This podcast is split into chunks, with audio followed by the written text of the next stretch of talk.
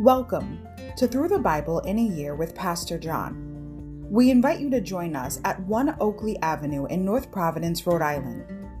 This podcast is presented to you by The Way Ministries, supported by listeners like you. For donations, live videos, podcasts, and more, please visit w w w dot the way ministries r i dot org. Thank you and have a great day.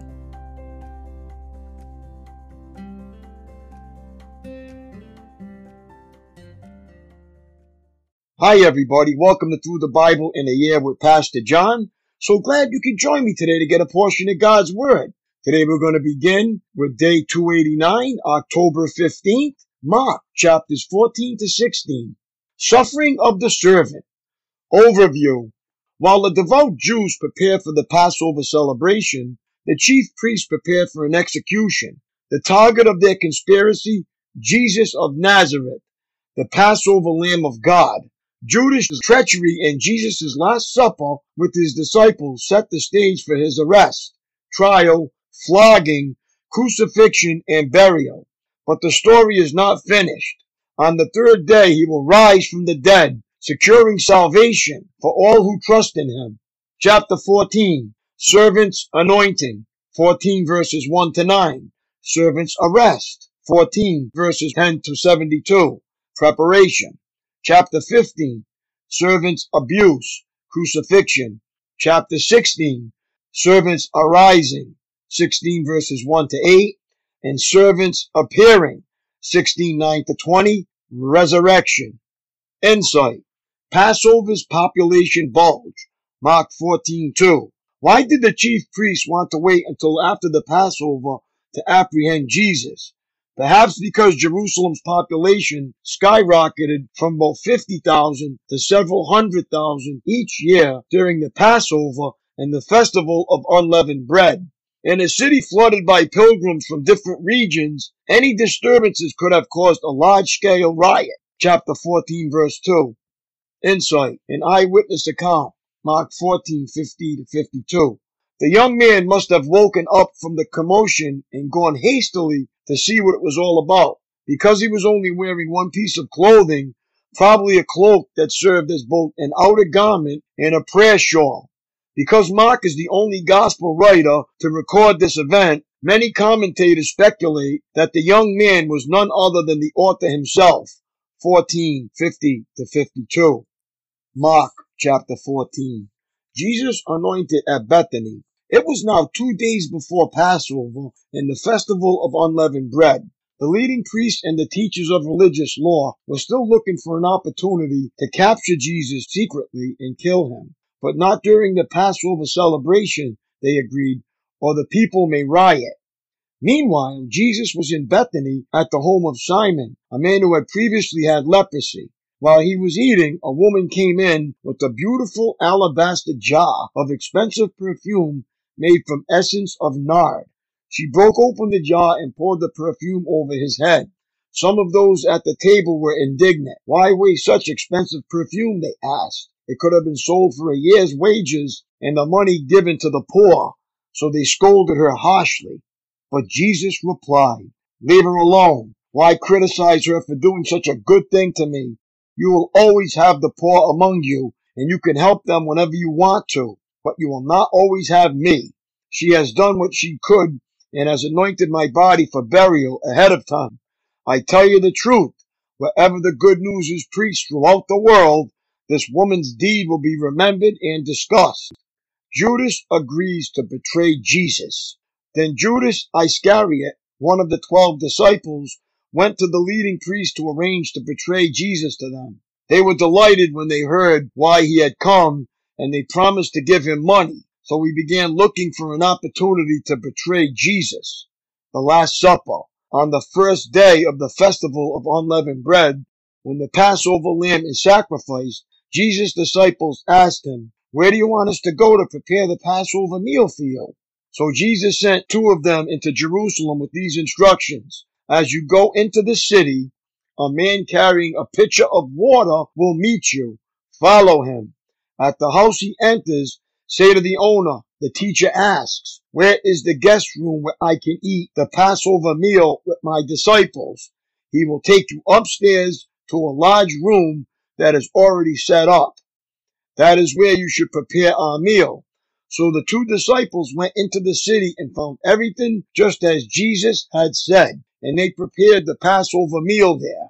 In the evening, Jesus arrived with the twelve. As they were at the table eating, Jesus said, "I tell you the truth, one of you eating with me here will betray me."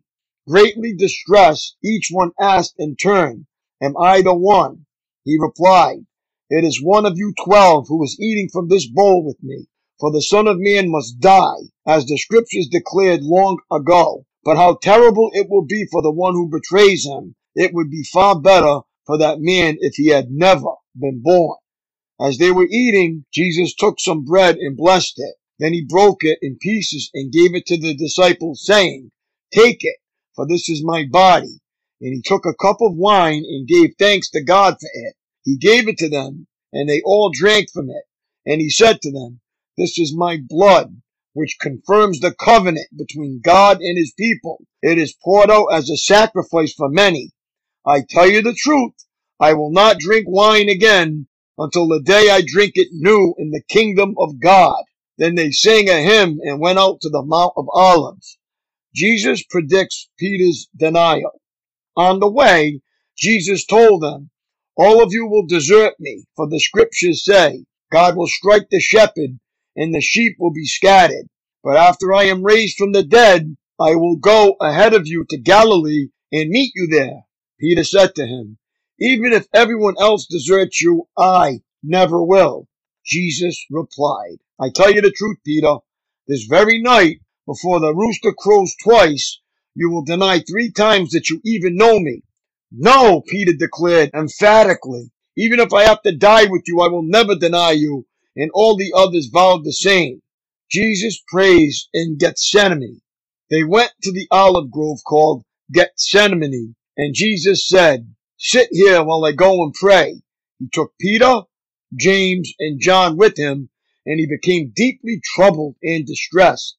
He told them, "My soul is crushed with grief to the point of death. Stay here and keep watch with me." He went on a little farther and fell to the ground. He prayed that, if it were possible, the awful hour awaiting him might pass him by. "Abba, Father," he cried out, "everything is possible for you. Please take this cup of suffering away from me. Yet I want your will to be done, not mine." Then he returned and found the disciples asleep. He said to Peter, "Simon, are you asleep? Couldn't you watch with me even one hour? Keep watch and pray, so that you will not give in to temptation. For the spirit is willing, but the body is weak." Then Jesus left them again and prayed the same prayer as before. When he returned to them again, he found them sleeping, for they couldn't keep their eyes open, and they didn't know what to say. When he returned to them the third time, he said, "Go ahead and sleep, have your rest, but know the time has come. The Son of Man is betrayed into the hands of sinners. Up, let's be going. Look, my betrayer is here." Jesus is betrayed and arrested. And immediately, even as Jesus said this, Judas, one of the twelve disciples, arrived with a crowd of men armed with swords and clubs. They had been sent by the leading priests, the teachers of religious law, and the elders. The traitor, Judas, had given them a prearranged signal. "You will know which one to arrest when I greet him with a kiss. Then you can take him away under guard." As soon as they arrived, Judas walked up to Jesus. "Rabbi," he exclaimed, and gave him the kiss. Then the others grabbed Jesus and arrested him. But one of the men with Jesus pulled out his sword and struck the high priest's slave, slashing off his ear. Jesus asked them, "Am I some dangerous revolutionary that you come with swords and clubs to arrest me? Why didn't you arrest me in the temple? I was there among you teaching every day. But these things are happening to fulfill what the scriptures say about me." Then all his disciples deserted him and ran away. One young man following behind was clothed only in a long linen shirt. When the mob tried to grab him, he slipped out of his shirt and ran away naked. Jesus before the council. They took Jesus to the high priest's home, where the leading priests, the elders, and the teachers of religious law had gathered. Meanwhile, Peter followed him at a distance and went right into the high priest's courtyard. There he sat with the guards, warming himself by the fire. Inside, the leading priests and the entire high council were trying to find evidence against Jesus so they could put him to death, but they couldn't find any. Many false witnesses spoke against him, but they contradicted each other. Finally, some men stood up and gave this false testimony. We heard him say, "I will destroy this temple made with human hands, and in three days I will build another made without human hands." But even then, they didn't get their story straight. Then the high priest stood up before the others and asked Jesus, "Well, aren't you going to answer these charges? What do you have to say for yourself?" But Jesus was silent and made no reply. Then the high priest asked him, "Are you the Messiah, the Son of the Blessed One?" Jesus said, "I am, and you will see the Son of Man seated in the place of power at God's right hand and coming on the clouds of heaven." Then the high priest tore his clothing to show his horror and said, "Why do we need other witnesses? You have all heard his blasphemy. What is your verdict?" "Guilty," they all cried. "He deserves to die." Then some of them began to spit at him, and they blindfolded him and beat him with their fists. "Prophesy to us," they jeered. And the guards slapped him as they took him away. Peter denies Jesus. Meanwhile, Peter was in the courtyard below. One of the servant girls who worked for the high priest came by and noticed Peter warming himself at the fire. She looked at him closely and said, "You were one of those with Jesus of Nazareth." But Peter denied it. "I don't know what you're talking about," he said, and he went out into the entryway. Just then a rooster crowed. When the servant girl saw him standing there, she began telling the others, "This man is definitely one of them." But Peter denied it again. A little later, some of the other bystanders confronted Peter and said, "You must be one of them because you are a Galilean." Peter swore, "A curse on me if I'm lying. I don't know this man you're talking about." And immediately the rooster crowed the second time. Suddenly, Jesus' words flashed through Peter's mind. "Before the rooster crows twice, you will deny three times that you even know me." And he broke down and wept. Mark chapter fifteen. Jesus' trial before Pilate. Very early in the morning, the leading priests, the elders, and the teachers of religious law, the entire high council, met to discuss their next step. They bound Jesus, led him away, and took him to Pilate, the Roman governor. Pilate asked Jesus, "Are you the king of the Jews?" Jesus replied, "You have said it." Then the leading priest kept accusing him of many crimes, and Pilate asked him, "Aren't you going to answer them? What about all these charges they are bringing against you?" But Jesus said nothing, much to Pilate's surprise. Now it was the governor's custom each year during the Passover celebration to release one prisoner, anyone the people requested. One of the prisoners at that time was Barabbas, a revolutionary who had committed murder in an uprising. The crowd went to Pilate and asked him to release a prisoner as usual. "Would you like me to release to you this king of the Jews?" Pilate asked, for he realized by now that the leading priest had arrested Jesus out of envy. But at this point, the leading priest stirred up the crowd to demand the release of Barabbas instead of Jesus. Pilate asked them, "Then what should I do with this man you called the king of the Jews?" They shouted back, "Crucify him!" "Why?" Pilate demanded. "What crime has he committed?" But the mob roared even louder, "Crucify him!" So to pacify the crowd, Pilate released Barabbas to them. He ordered Jesus flogged with a lead-tipped whip, then turned him over to the Roman soldiers to be crucified. The soldiers mocked Jesus. The soldiers took Jesus into the courtyard of the governor's headquarters, called the Praetorium, and called out the entire regiment. They dressed him in a purple robe, and they wove thorn branches into a crown and put it on his head. Then they saluted him and taunted, "Hail, King of the Jews!" And they struck him on the head with a reed stick, spit on him, and dropped to their knees in mock worship. When they were finally tired of mocking him, they took off the purple robe and put his own clothes on him again. Then they led him away to be crucified. The crucifixion. A passerby named Simon, who was from Cyrene, was coming in from the countryside just then, and the soldiers forced him to carry Jesus' cross. Simon was the father of Alexander and Rufus, and they brought Jesus to a place called Golgotha, which means place of the skull. They offered him wine, drugged with myrrh, but he refused it. Then the soldiers nailed him to the cross. They divided his clothes and threw dice to decide who would get each piece. It was nine o'clock in the morning when they crucified him. A sign announced the charge against him. It read, "The King of the Jews." Two revolutionaries were crucified with him, one on his right and one on his left. The people passing by shouted abuse, shaking their heads in mockery. "Ha! Look at you now!" they yelled at him. "You said you were going to destroy the temple and rebuild it in three days. Well then, save yourself and come down from the cross."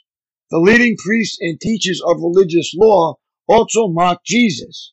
"He saved others," they scoffed, "but he can't save himself. Let this Messiah, this King of Israel, come down from the cross so we can see it and believe him." Even the men who were crucified with Jesus ridiculed him. The death of Jesus. At noon, darkness fell across the whole land until three o'clock. Then at three o'clock, Jesus called out with a loud voice, "Eloi, Eloi, lama sabachthani," which means, "My God, my God, why have you abandoned me?" Some of the bystanders misunderstood and thought he was calling for the prophet Elijah. One of them ran and filled a sponge with sour wine, holding it up to him on a reed stick so he could drink. "Wait," he said, "let's see whether Elijah comes to take him down." Then Jesus uttered another loud cry and breathed his last, and the curtain in the sanctuary of the temple was torn in two from top to bottom. When the Roman officer who stood facing him saw how he had died, he exclaimed, "This man truly was the Son of God." Some women were there watching from a distance, including Mary Magdalene, Mary, the mother of James, the younger, and of Joseph, and Salome.